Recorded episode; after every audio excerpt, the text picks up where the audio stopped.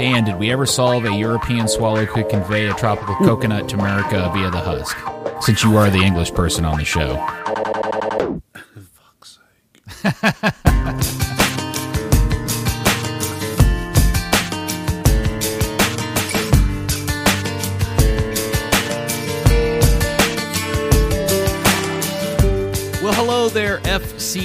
Dallas Curious fan. Welcome to another episode of Third Degree, the podcast. Hi, I'm Peter, and with me are my two huntsman loving friends. First, Dan Crook. Hello, Dan.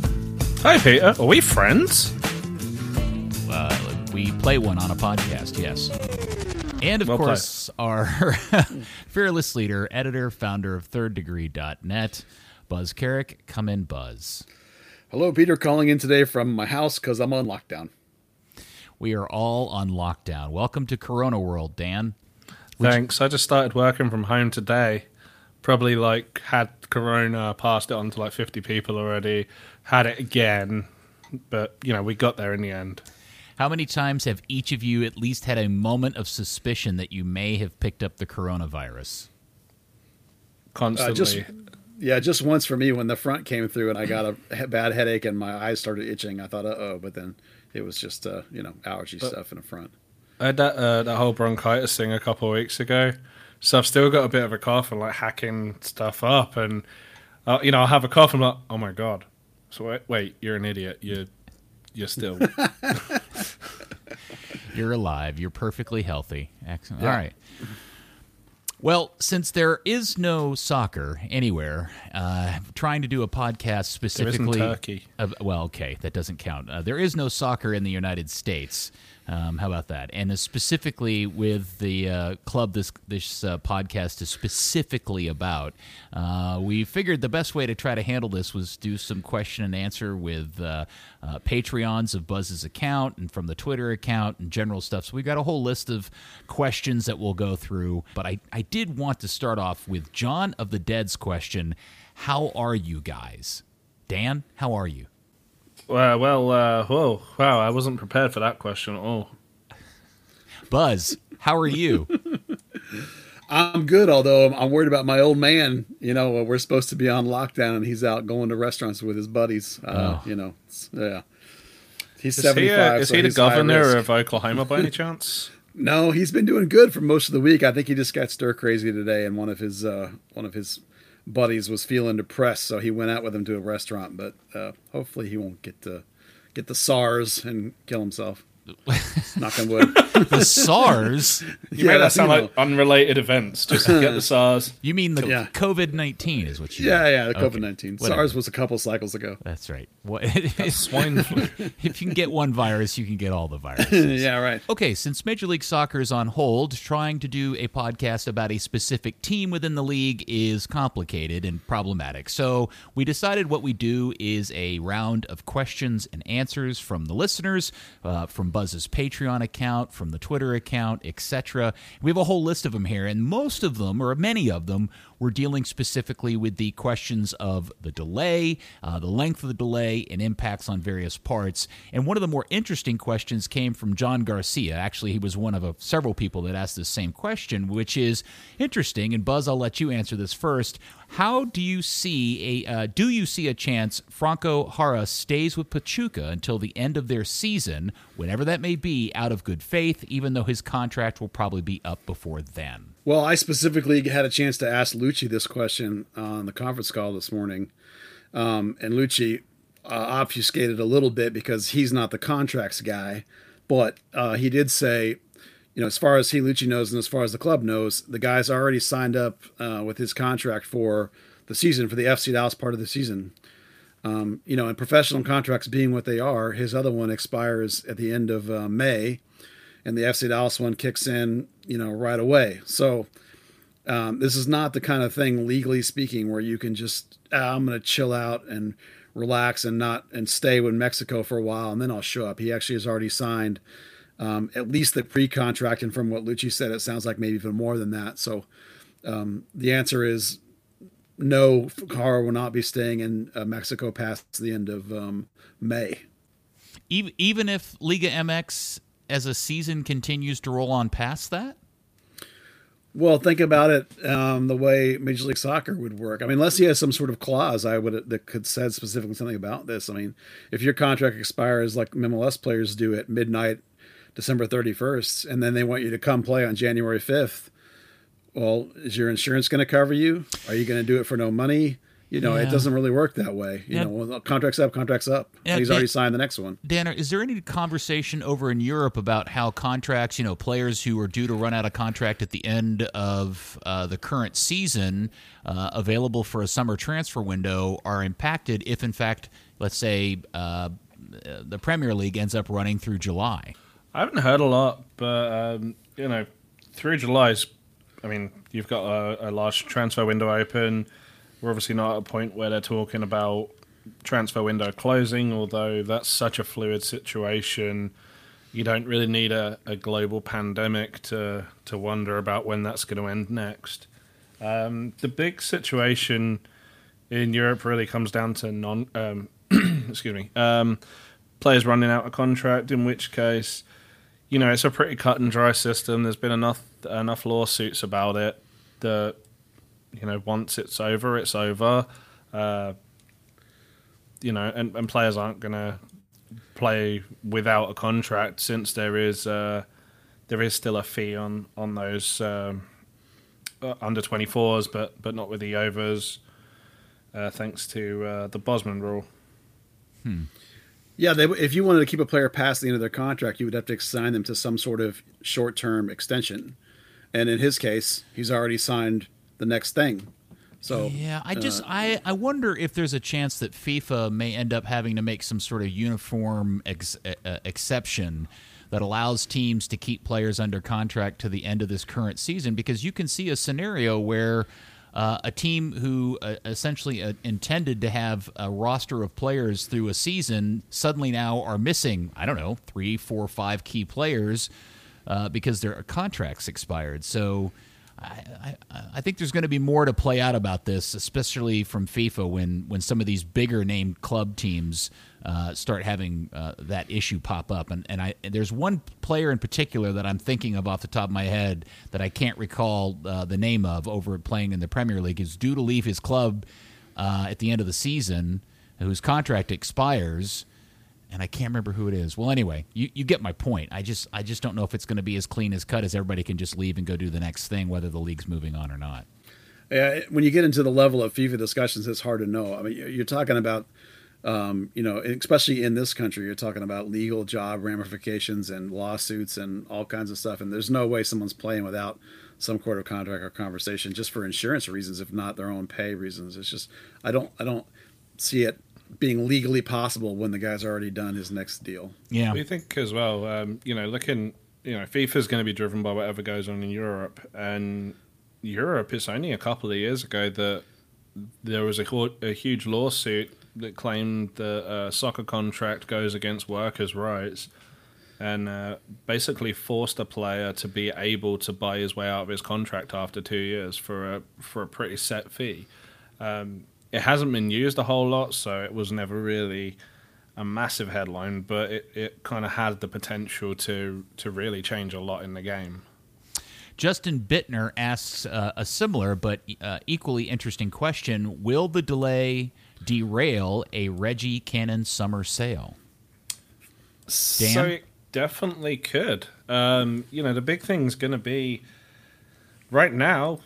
Uh, we've got all the travel restrictions from Europe. Um, to Europe isn't isn't really a huge deal, but there's a lot of European countries that are kind of pissed off with uh, with the president right now for, for putting that in place. So, you know, who who knows really what the, especially if the uh, the curve uh, is is at its peak later here than than there. Um, I know we could talk to a blue in face about numbers that people are throwing around, but if it's July, like some people have said, well, Europe's not going to accept flights uh, during during the main body of the transfer window. When really Reggie would be shopped around to Europe, maybe he potentially couldn't even get into Europe. So uh, I think that more than the, the status of, of any season is, is really going to determine uh, his future or his short term future.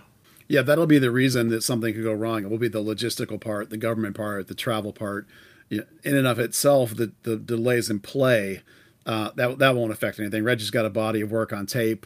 Um, if anything, this layoff's going to make him healthier and fitter for when the summer window does roll around. You know, in terms of the MLS side, it's not like he's waiting for uh, that doesn't coincide with the end of a contract. It's in the middle of a contract, you know, or the end of a year, you know. So all those play side, league side logistics, no, no effect at all. It'll just be, as Dan said, for um, you know immigration and, and, and travel and, and, and will they let you know, even Americans come into the country or not. All right, so uh, just hear me out. If in fact the delay goes uh, for a while, and the number of games that Reggie was scheduled to have played between now and July, which was pretty numerous, both at the club and international level, national team level, if that suddenly now is reduced by 50% for the club and 100% for the international, you don't think that impacts uh, people's interest level or awareness level of him overseas?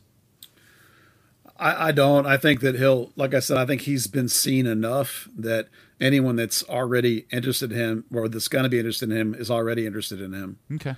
You know, uh, because there's nothing to compare him to in terms of like, oh, I like this other guy who's currently playing better. I mean, everyone's off, so it's there's no, you know, I don't I don't see it delaying. And in are terms there, of play, Plus, with the availability of you know tools like Wyscout and you know to provide analytical data, like historic analytical data, um, numerous uh, masses of, of tape of, of his body of work for both the national team and FC Dallas.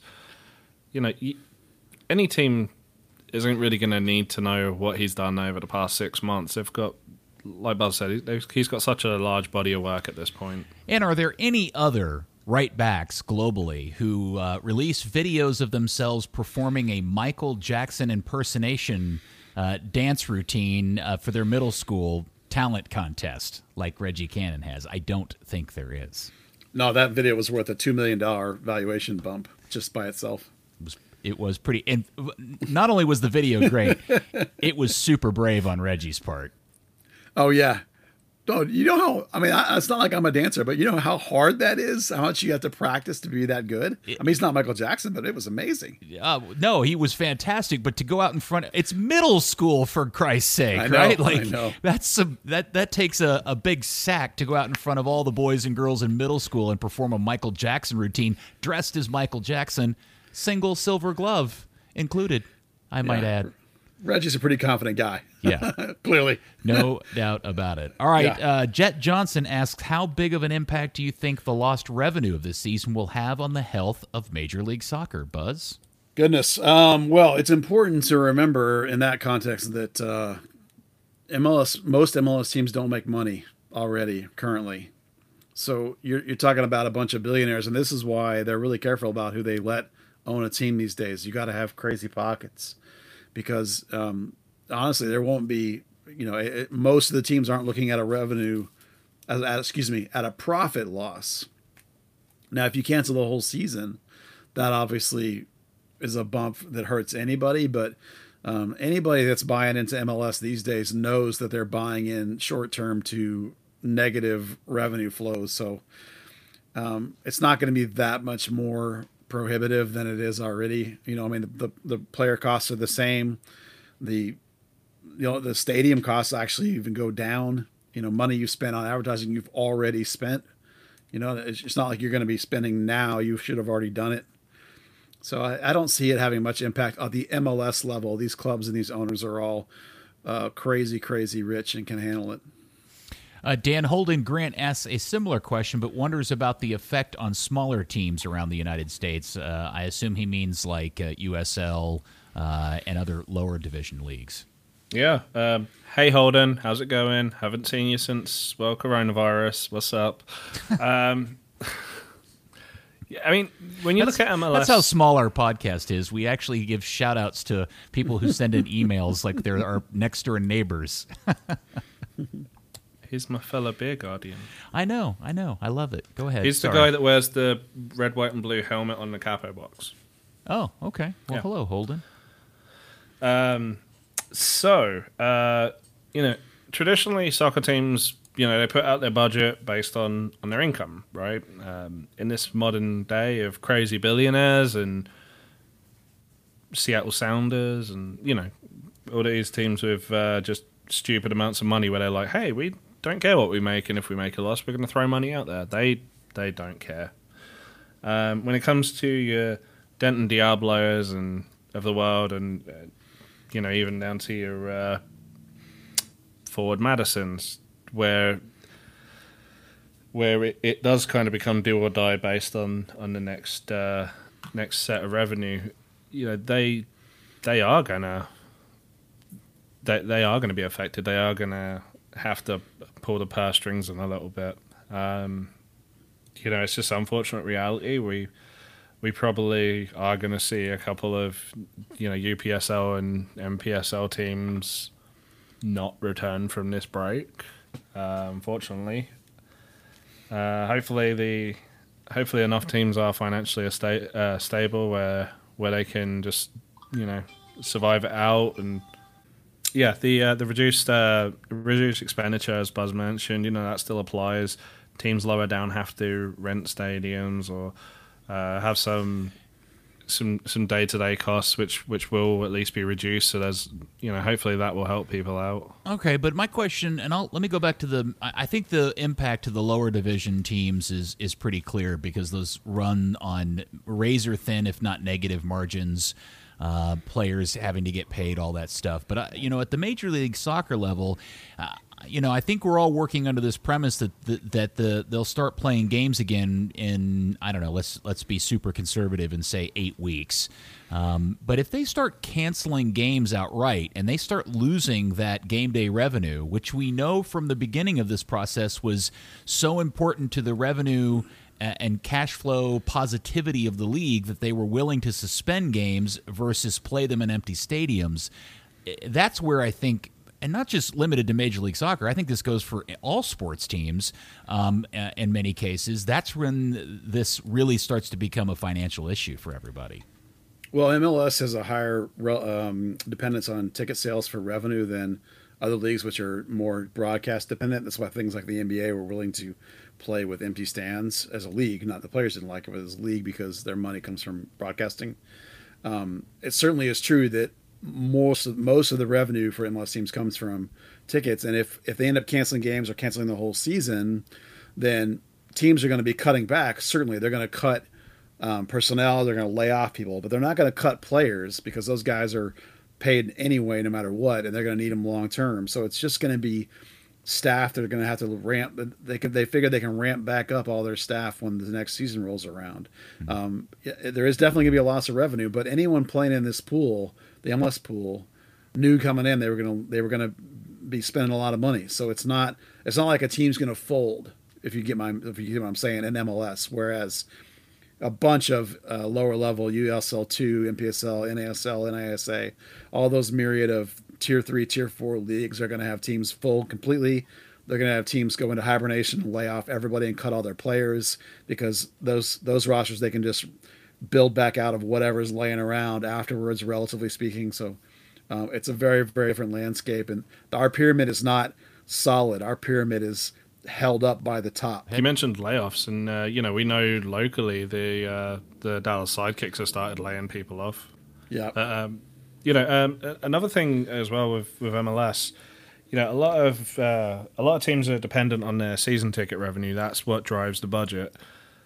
Uh, you look at a team like FC Dallas, and the majority of, of ticket sales aren't season tickets. It's you know on a regular game, a third to a quarter. It's you know, it's a lot easier to say the money's in the bank, and you know what, we'll credit you part of your next season ticket, or we'll give you, you know, a bunch of extras for free, or or something where they keep the money and they're not giving any back. But it's a lot harder when, you know, you're not getting the walk up sales and, and the single game sales, which which FC Dallas, uh, especially, and those kind of lower tier MLS teams really do rely on. So, uh, hypothetical, if other USL C teams like Forward Madison, Lansing, Greenville, which are the clubs that I think we're talking about that are in the most danger of really being impacted financially, get to the point where they start furloughing uh, furloughing players Will the Hunts continue to pay North Texas SC players on that roster if they're not playing any games over a, a, much, a longer extended period of time? I think a few of them they would, but there are a bunch of them that they probably would not. That's a good question. Uh, this at this point, we don't have I don't have any answers to that. I'm just guessing, but um, there's a difference between a player that you think that you're you're trying to bridge from your academy to your first team and has first team potential, and then you have some players who are uh, let's call them semi-pro filler guys that play for both North Texas and for the Sidekicks, for example, or or Outlaws. Right. And then then you have guys that are uh, in on a one-year loan. You just you just wipe the loan and let them go back. You know, it just depends on the. Every guy's going to be different. You know, like they're not going to let Breck Evans walk, for example. You know, a guy they've built, they've invested in the academy for five years, and they've now invested a year, and now they're investing a second year and at the Texas level. That guy, they'll try and figure out how to help you know, but then your your Oscar Romero, who's a thousand dollars, I'm assuming a thousand dollars a month, semi-pro, who also plays for the Outlaws. I mean, that guy will be, you know, working at wherever he can get a job. You know. Well, lots to be uh, determined uh, about the delay, uh, and I, I, and I certainly have this weird feeling this is going to go longer than anybody thinks it's going to. I, I don't think this is going to be over uh, in a month or two months' time. I, I'm really worried that this is going to be something that globally ends up impacting business and sport uh, way longer than just a couple of three months. Unfortunately, I don't know if you guys agree or not, but that's certainly my concern at this point. Um, and and we'll only be able to answer these questions as we continue to go through it.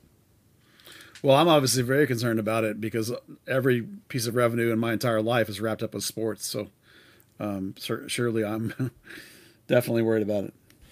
All right, huge well, gambler, huge, huge gambler, gambler. huge gambler, huge gambler. I'm in it away. Yeah, I'm gambling on third degree at this point. So. Yeah, well. The Patreons love you, Buzz. All right, Thank let's you. move over to an interesting uh, set of questions from Carlos Ramon Martinez, who uh, has, I, I, don't know if he's taking umbrage with our opinions about Jesus, uh, or if he just wants more explanation. So the question's pretty long, but I'm going to edit it down into this. Can you talk more about Jesus and his play in these first two games? I feel like he is the team's most interesting player at this point. Uh, he goes into further part of the question about how he understands how he's not the most effective, or maybe he's not playing at 100%. But, Buzz, do you want to try to uh, parse this out sure. a little better? Sure. Well, Carlos specifically mentioned working hard and making runs, and some of the runs that's true, but there's definitely and he is working hard. I'll give him that. But there's definitely some runs that are missing um, from last year when he would turn and penetrate into the box in the final third, and those things aren't happening. And I, and on top of that, even though he is working hard, the passing rate has dropped. Um, and the creativeness has dropped, which comes down to the linking and the checking back and the the thing that Luchi specifically cited, which was his line breaking when he comes, excuse me, when he checks into midfield and makes chaos happen. So real quickly two home games this year versus all home games last year. This year at 65% passing, last year at 82%. Now, some of those games were even as a forward, which is worse passing usually. So that's a 20, 20 uh, 15, 17% drop off in passing percentage. Obviously, he's got zero goals and zero assists. But here's the other t- other two things for me this year: zero successful dribbles at all this entire season, one key pass a game.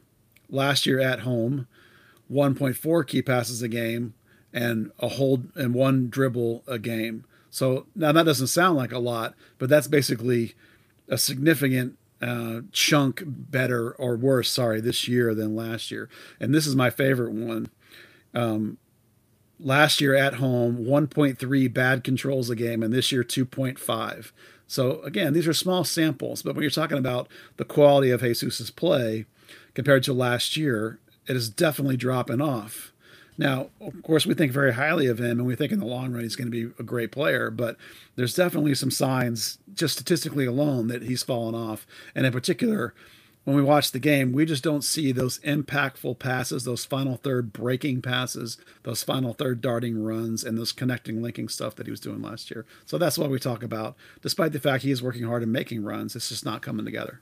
Uh, Dan, do you think Luchi uh, probably puts? Oh, how's the best way to ask this question? Do you think Luchi holds on to Jesus longer as a starter than he probably should? I, I think he will. Um, Well, has I think, he? I mean, let, not even worry about going into the future. Do you think he already has? I mean, even thinking back to last season.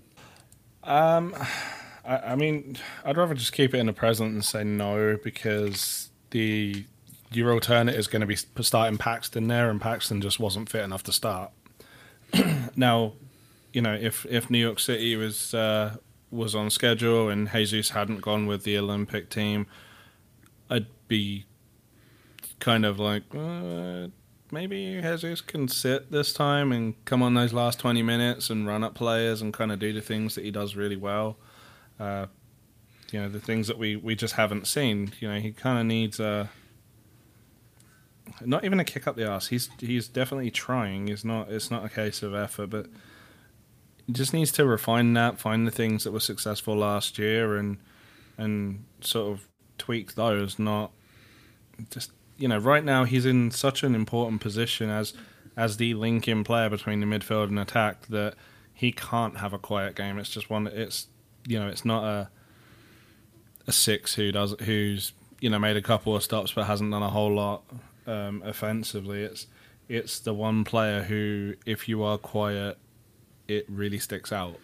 It, it's accentuated right now by the fact that Tanner Tessmann's playing as a second six so Jesus is even more on an island than usual. There's not a double eight situation in the first two games. It was a 10 with two sixes, if you will. So that highlighted the reliance of the team on Jesus and magnified his poor play in terms do, of. Do you think that uh, the the reason for the double six is related to uh, Luchi's hesitancy to put too much pressure on Tanner to go forward, or more of a concern of giving Thiago Santos some additional help as he was kind of figuring out the league for the first time? Uh, I think it's both of those things, and I think it's Jesus's um, not necessarily willingness to uh, play that what you remember last year what Matt Doyle termed triple pivot when Paxton was swinging back from time to time and taking that spot. Jesus doesn't do that. So when you have Jesus in there, you need a you need some people behind him that are a little more uh, a little more holding in nature, which is fine if it's Brandon Servania or Bryan Acosta as a linking eight. They can they do that. They trick back and they do that turn. So it, it's a combination of all three of those things, and it being early in the season, and you know it's a multifaceted issue, but it definitely what Luchi specifically said it was for sure the double six with a single. So and just um, just going with that uh, that theme of uh, Jesus' defensive actions, you know, you can kind of contrast it when they brought Paxton on in the first game. They immediately switched to a single six and more of like a double ten because you know Tanner was dropping back, Paxton was dropping back. I think it was Matt Doyle highlighted, you know, the a couple of like ridiculous defensive runs that Paxton made prior to the goal, you know, you know that Santos isn't getting left out on an island himself. He, he's going to have some cover from one of the two. Right. Okay, Ryan T has asked a question completely unrelated to on the field stuff, or at least not directly, which is uh, it's been known for a long time that the Huntsman business model, and kudos to Ryan for using Huntsman, is not to spend big money on transfer stars, but to spend on homegrowns and the youth academy. But I've never heard why that is exactly, besides the term sustainable business model. Do the Hunts not have the money to spend big? Do they see FCD as a money making venture where they can't make money that way? Basically, I know they won't spend the money for Funes Moris, but why? Dan? So let's just dispel a quick myth. Uh, there is no way in hell that FC Dallas is a money making venture. Um, the the youth section certainly can be, but uh, the the first team, no. Uh, sustainability is obviously good. You want you know every owner should aim to make their club at any level uh, self sufficient. You don't want to be bankrolling it because you know all it takes is a rainy day and suddenly the club's out of business, or you're desperately trying to find a seller who is not going to give you a good price because you know they know you're in a hole. Um, so, so you know, being self-sufficient and, and having a high level of talent in doing so is, obviously obviously great. Whether that's you know for the sake of success or the sake of of sales. Uh, and the other thing you know, the Hunts definitely feel they have a duty to to the national team and to the game as a whole. Uh, and you know, the reality is, you make stars, and it grows the game. Uh, if going out and spending a lot of money on on some big name players was the way to make soccer uh, even a mainstream sport in in the United States, NASL would have achieved it, but it didn't. Instead, you had a, a vacuum for you know twenty years. Uh, it's just you know a lot of it is going to be you know people talk about FC Dallas is producing so much of the national team, and and that's what the Hunts want. They want to have players going off to national team, and eventually, if uh, FC Dallas ever respects the uh, oh sorry MLS respects the uh, international windows properly, that they know they're not going to miss out on that basis. Uh, it's just you know it's just coming down to to responsibility. Um, most countries have have large academies. You know, you can look at the England team and see a lot of West Ham and Liverpool and Man United. And um, you know, when you look at where players are coming from, Spain, it's it's all uh, Barca and Real. Uh, you know, that doesn't really exist with the with the US national team, but it will, and it will probably be FC Dallas, New York Red Bulls, LA Galaxy, Real Salt Lake. Yeah, I think everything that you talk about, Dan, is uh, accurate, but I also think it's a byproduct of the real uh, core reason for the way the things are. And, and, and frankly, that just comes down to the fact that the Hunt family, starting with Lamar Hunt, uh, treat this as a business and a business first. And to operate good businesses, you have to hit a bottom line. Uh, you want to keep things in the black and you want to keep things that are in the red uh, to a minimum. And I, and, and I think there is some logic to the argument that the reason why Lamar Hunt pared all of his ownerships down uh, in Major League Soccer from Kansas City and Columbus down to Dallas was because uh, he and his family had the foresight to understand that the real true opportunity to make revenue in this league is in fact through youth soccer which is a cajillion dollar business. And if you go and look and really begin to think about where uh, the Hunt family has invested their money and gotten the biggest return, it is with that youth club. I, there is no argument to be made that not only uh, can the youth uh, academy, the youth clubs, the premiers, the select, and the academy make money, it does make money. I mean, there the math adds out to it's it's got to be well in well plus of ten million dollars a it's year. Fifteen, yeah, yeah, uh, that they are generating from that. And I think I'm still correct in saying that the Hunt business model breaks this up into three pieces. It's the youth uh, youth club system is one business. The second business is Toyota Stadium, and the third business is the Major League Soccer team. And those number two and three don't make any money. In fact, they probably are money losers. It's the youth part of this that is making money. So, um, you know, we've talked about this before. In my mind, FC Dallas is kind of this weird upside down thing from everything else in the league, which is it's not a major league soccer team that just happens to have a very successful youth academy.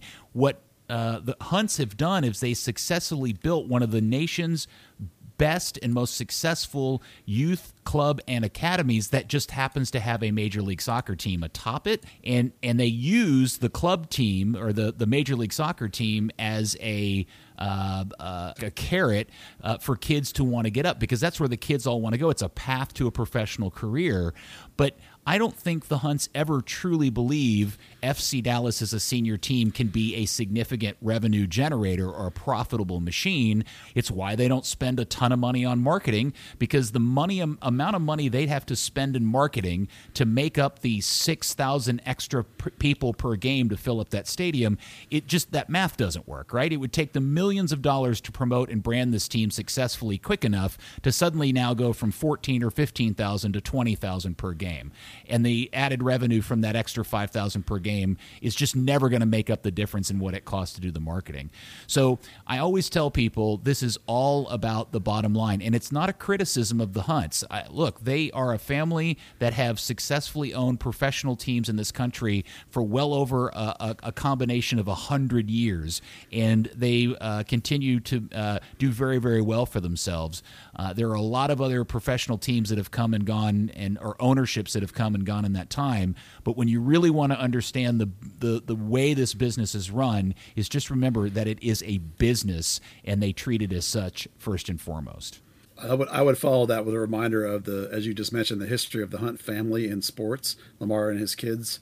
The NFL they got in you know at the right time and were smart and didn't go crazy and that league built and grew and now it's worth two billion dollars and compare that to Hunt's experience in the North American Soccer League when he watched the Cosmos go batshit crazy and destroy that league and blow the whole thing out of the water and kill it all. So their mentality on soccer is to do what they did in the NFL, which is be smart and be budget conscious and make the thing survive.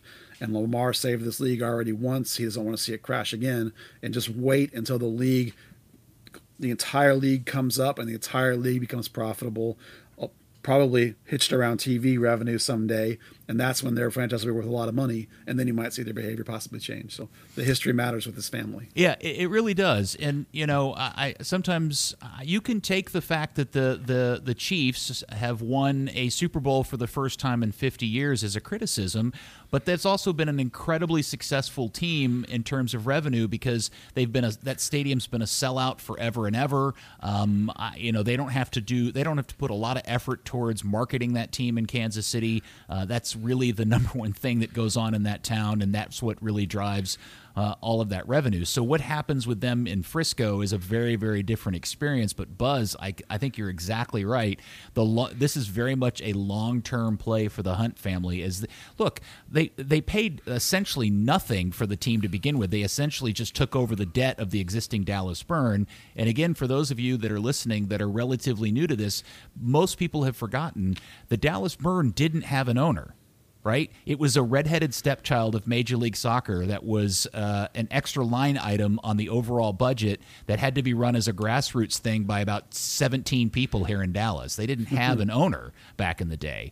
And so the Hunts took it over essentially only for the cost of the debt uh, and the operating expense. And now the club is worth what? A couple hundred million dollars? Yeah, something like that. And I don't think it's a coincidence that they were willing to sell and divest the teams that were smaller market teams when they realized Dallas is the biggest market and it has both the Anglo and the Hispanic side and it has a lot to say go for it when the whole thing eventually becomes what we all think it could could become. Um, all right. Well, uh, we put a uh, a nail in that uh, that one. Yeah. Uh, Norm one, Hull has asked a question that is uh, this buzz buzz. This will be for you. We did hear today that FC Dallas is going to begin airing some older games or previous season games on their network of uh, TV stations. They announced four of them. Buzz, I still don't know why you call them old school because they were games from 2018 and 2019, but. Uh, Norm's asked this question Why can't, don't FC Dallas MLS release classic games for its fans to be watching right now? Well, the question would, would more than likely be um, what their network, because the, the, if you read that article, they're actually going to air them on their local channel uh, first. So part of it will be what, what that local channel wants to be willing to air, and that might come into um, is it an old SD broadcast or is it a new HD broadcast? That could be a factor. Um, I did call it old school because I was hoping that the idea is that eventually they will show some of these old games um, and not just games from like a year ago. We'll see how that goes. Um, now, in most leagues, and I'm sure this is the case, within a certain window of the game, and it depends on the varies on the contract. The league owns their own images. They own own the broadcast of their own game. Um, NFL Films is a really weird example, and that's a really long, crazy story. But everybody else like within i think it's most of the time within 48 hours the league owns the pictures. So they could in fact go back and show any game they want to pretty much as long as they have a copy of it. Um, that's one thing i worry about is i don't know with the turnover that's happening with fc dallas and the burn and how small that operation was in the beginning if anybody ever actually bothered to save uh, broadcast worthy copies of all their old games. It's entirely possible that they don't exist in a lot of cases, which will be a real tragedy. Uh, other than Kevin Lidstrom's VHS copies that he used to make back in the day. Buzz, don't you and Dan have an article coming up uh, talking about you if if they would just air any games, you'll have like a, a top ten list of FC Dallas slash Dallas Burn games you want to see again. Oh yeah, that's uh, that seemed like an obvious thing to do. Is like when, once they started airing one or two old games, Dan and I started putting our heads together today, and we're going to have it tomorrow. We're recording this Wednesday night. We're going to have a list tomorrow of some of the great games in FC Dallas history that we think they should air. So I hopefully would- people will enjoy that list. I would kill to see the opening day game at the Cotton Bowl with the Hugo Sanchez bicycle kick. I would. Yeah, the, obviously the first ever home game or and or first ever game in their history, whichever one we think looks better, will be one of the ten choices. That goes without saying. Okay. Uh, Dan Lance Little has asked, "Do you think you'll ever get tired of rooting for the underdog of FCD?" Um, no.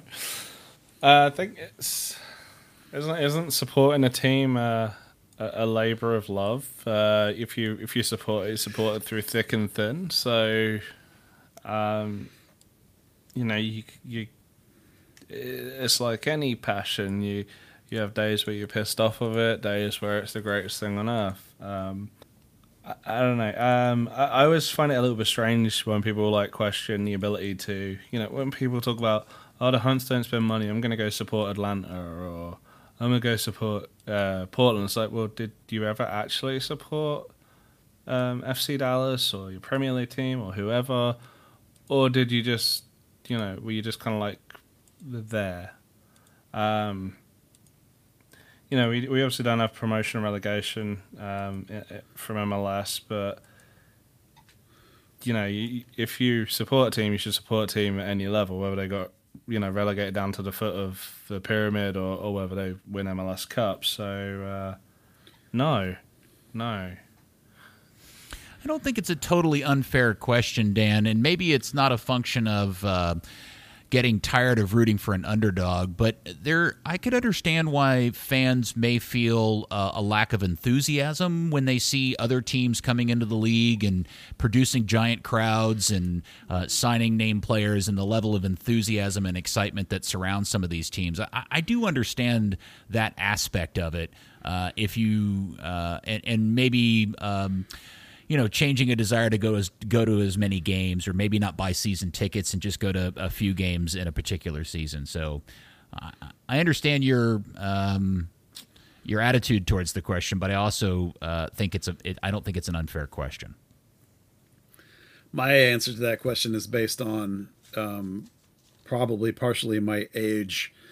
Um, and I'm, Peter, you and I are roughly the same age, so I don't want to speak for you, of course, but you will know my experience, which is we spent a good part of our lives with no league at all to follow. I caught the very end of the North American Soccer League when I was, you know, 10, 12, something. Yeah. And then had nothing until, other than the sidekicks, which I enjoyed the sidekicks as a teenager, but um, to me, indoor soccer is not the same game. I, I don't enjoy it like I do outdoor soccer. So to me, the answer is having had a big chunk of my life uh, up till I was basically 26 with no real pro teams to support or cheer for. Um, I'm just super excited and always will be super excited and will always be there watching, supporting just because there is a team at all that is a division one professional soccer league playing at the highest level in this country. They could literally be the worst team in the league every single year. I would still go because I love high high level professional soccer in my local market for me to go to and cheer for. So, um, do I want them to win? Absolutely, I want them to be great, but uh, my fandom would not change based on whether they're good or bad. It doesn't matter to me. Just being there at all is all that matters. Yeah, you and I are aligned on this, and I, also feel like being angry about how teams or clubs are run and ownership spending and is is just part of the experience of being a fan of a soccer club, either here in the United States or elsewhere, whether it be Mike Ashley or the Glazers or or whoever it is, right? You just uh, when uh, when Tom Hicks owned Liverpool, everybody hated that guy, and um, so I, I think that's part of the experience. But you have to wedge yourself uh, and, and set an allegiance. And speaking of that, uh, I'll do a slight promotion of the radio show, The Kick Around, on the ticket this Saturday because Andy and I have joked forever about something we call the Court of Allegiance, which is if if if you signed up to be a fan of a pr- Premier League team uh, and you decided you didn't want to be a fan of them anymore because they got relegated and now you have a hard time watching them, we would allow listeners to call in and submit an application for a change of club allegiance, which is a one time per lifetime opportunity. Interestingly, for the first time ever, we got an application this week for somebody who is asking for a change in allegiance from FC Dallas to Austin FC. Wow. And so, uh, and he has written a lengthy uh, explanation as to why he is asking for this change in allegiance, and we will review it on the show on Saturday and make our judgment uh, and do it live on the air. Well, that'll So be fun. Is the death sentence an option? Uh, it is very much, yes. Use it. Uh, if in fact, I, I will add because I don't think he knows this yet. If in fact he his application for change of allegiance is accepted, he has to agree to immediately give away any possession he owns that is branded with the club of which he is uh, uh, disavowing. oh, wow. Any and all, penalty. any anything, anything. Uh, tchotchkes, items, shirts, hats, whatever. He has to give them all away. Harsh penalty. Harsh Yeah. penalty. Well, no, fair, I think. Yeah, probably. Uh, okay. Fair but harsh. fair, fair but harsh. Let's see. Where were we? We were on number four. No, we were on number five. So now we're up to number six. Virgil Ross Green, Buzz, has asked you to predict next homegrown signings. Okay, next homegrown signings. It will not be a player f- directly out of the academy. Um, there's a gap uh, that's formed. It would have been Jonathan Gomez next year, but he's obviously left. Um, so after that, academy wise, you have to wait till the current U15s are uh, up a little bit older, probably a year and a half, two years from now, maybe that, maybe, maybe, maybe.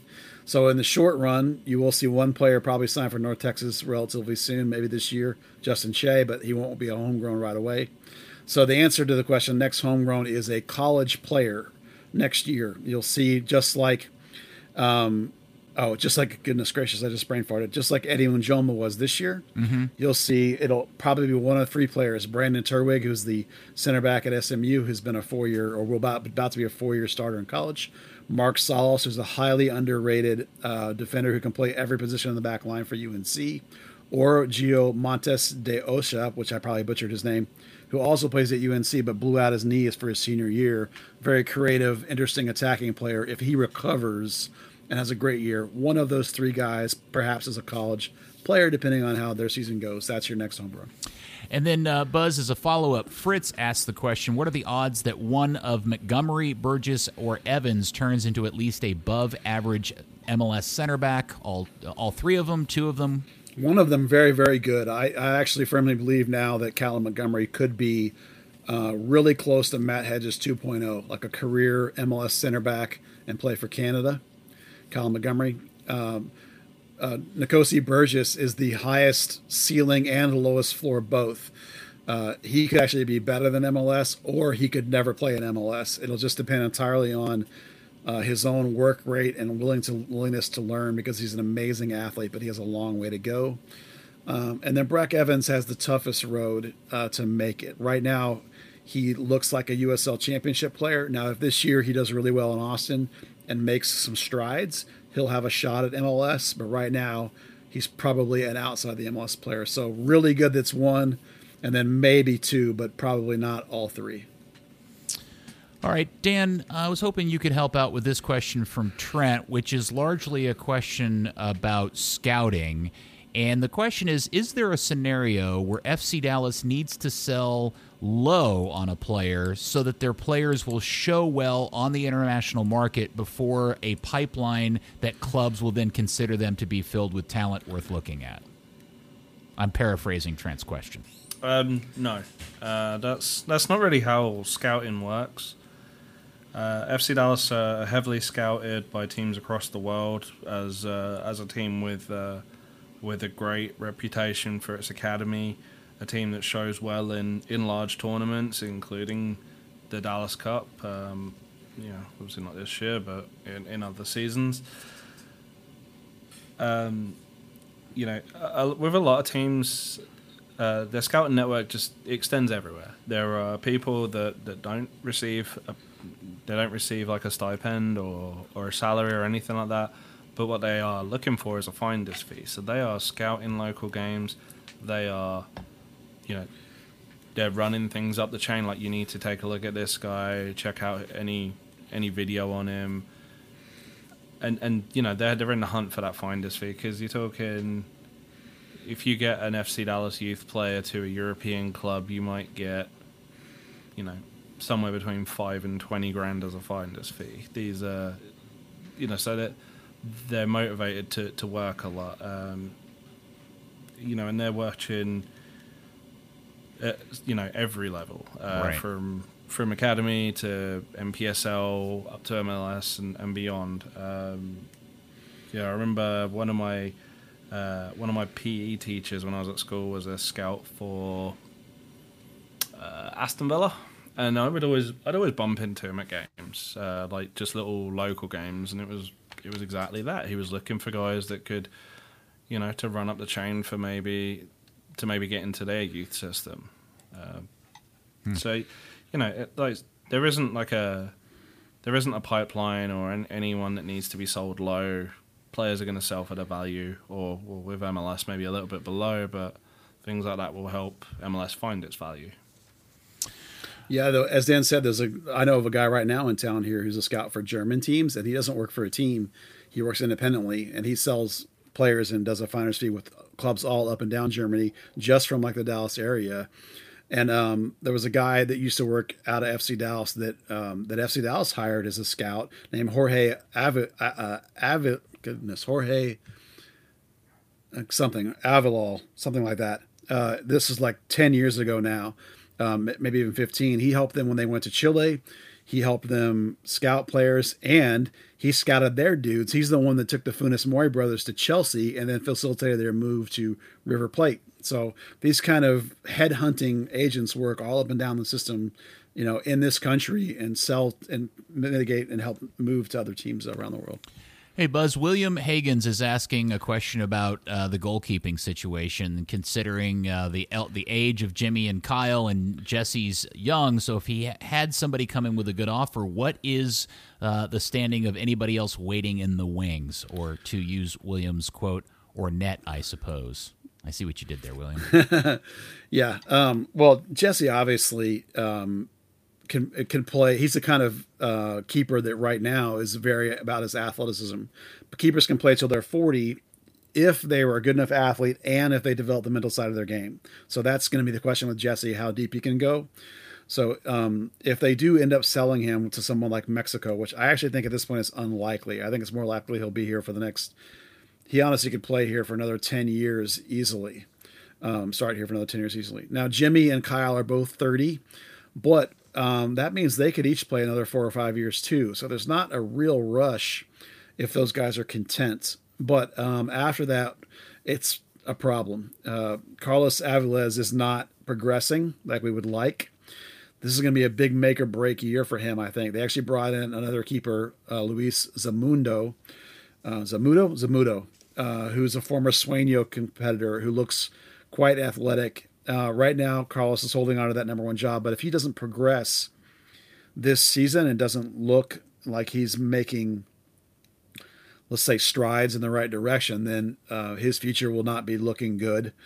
Uh, and then after that, you really have to look down into the academy at Seth Wilson or um, Anthony Carrera, who are both one's a 19 and one's a 17, who both have pro potential. But again, you know, keepers mature late. So anybody that they have at the academy, you're talking about four or five years probably before they're going to be worth anything to the MLS side. Jesse was very, very rare in his ability to sign a pro deal at 18 and actually be contributing to the MLS side. So um, if for some reason Maurer or Zobeck don't hold up over the next four years, uh, more than likely you're probably looking at having to go out into free agency because it's going to be even with Aviles, if he turns it around, even he's probably three or four years out. So um, there's going to be a gap if they don't if they don't have uh, Jimmy and Kyle hold up.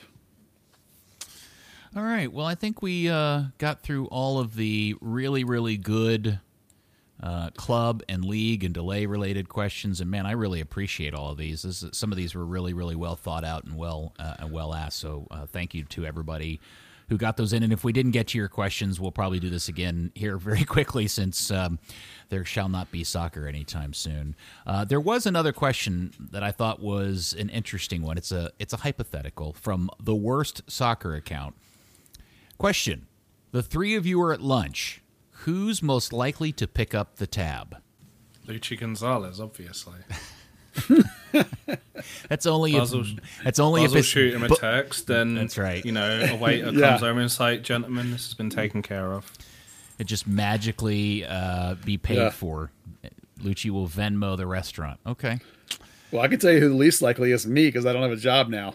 right. Sorry. Yeah. Yeah. Well, we won't be going to lunch anytime soon. Then, all right. We'll let you We'll- make we'll sandwiches. Get some, uh, we'll get we'll get delivery, but we'll make sure it's from the same restaurant. yeah. Yeah. There you go. All right, uh, Dan. Thank you very much. Uh, please take care of yourself. Don't go out and uh, be all millennial and spread the disease. Uh, so, No all right? promises. No promises. All right. And uh, Buzz, uh, would you like to promote your Patreon account since clearly you're desperate for money? Yeah. I am, in fact, desperate for money. Uh, well, not to be completely fair, the summer is a low time for me anyway, so it's it's close to my cycle anyway. But nonetheless, TV, you know, all sports are dead, which kills all income for me. I usually work college baseball up until about May, and then I, you know, don't have a lot going on. But uh, the Patreon is obviously patreon.com slash third degree. Um, it, it seems like now is as good a time as any to sort of double down on third degree and see if I can push this thing and make it work on some level. So hopefully you like this podcast. Hopefully you like what we're doing. And if you do sign up, you'll find I do give some extra content there, um, which are kind of like mini podcasts, and hopefully people people enjoy them. And and uh, I think they're worthwhile. I, I think they're fun, and I think you know if people have questions like all these questions that are in this Q and A today, that I answer them for the patrons all the time. So sign up and support. Give us whatever you can, and hopefully we can make this thing into a real business. All right. And uh, I have a question for both you and Dan. How many uh, middle fingers, Buzz, or birds, Dan, did you flip at uh, at MLSsoccer.com for failing to add third degree to their podcast uh, list and article earlier this week? Yeah, a couple. I, I mean, I emailed them and I tweeted at them, and nothing happened. So that was kind of, uh, you know, kind of a slap, but whatever, you know, it I happens. I taught my dog and my cat to both put their middle toe bean thingy up in the air for it. Man, look, in all seriousness, I think our work for speaks for itself. I think it's really, I think we do a fabulous job. So hopefully, you know, MLS can get on board and promote us a little bit. That'd be cool.